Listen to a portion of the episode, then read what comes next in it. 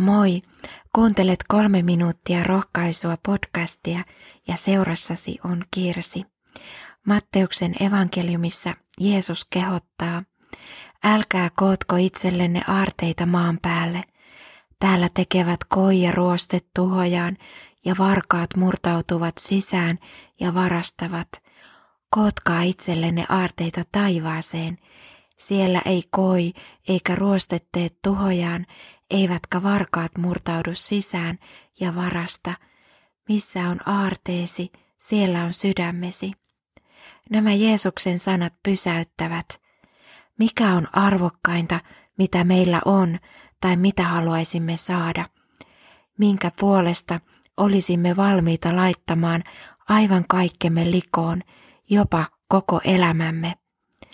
Raamatusta löydämme aarteet. Taivaan aarteet ovat meillä, kun uskomme Jeesukseen, saamme synnit anteeksi, pääsemme taivaaseen ja meillä on ihan kaikkinen elämä. Jeesus muistuttaa meitä siitä, että vaikka hän antaakin meille hyviä lahjojaan, ruokaa, vaatteita, asunnon työtä, koulutusta, perheen, ystäviä, kaikkea muutakin hyvää, niin vieläkin tärkeämpää on se, että meillä on aarre taivaassa. Me emme saa kiintyä vain Jumalan lahjoihin, vaan meidän tulee rakastaa Jumalaa, kaikkien hyvien lahjojen antajaa.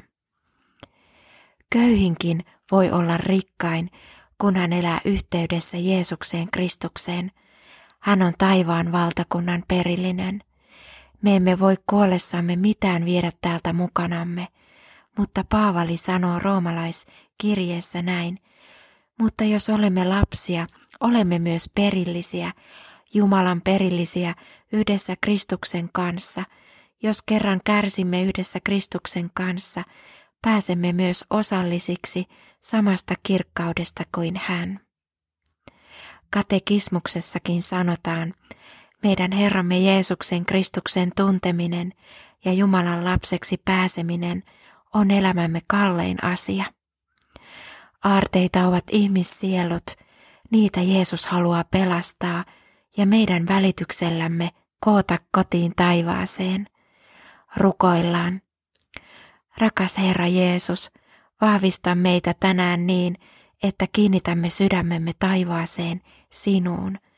Anna voimasi ja rakkautesi suuruus vaikuttaa meissä niin, että palvelemme sinua, emmekä maailman rikkauksia. Jeesuksen nimessä, aamen. Siunattua päivää Jeesuksen kanssa.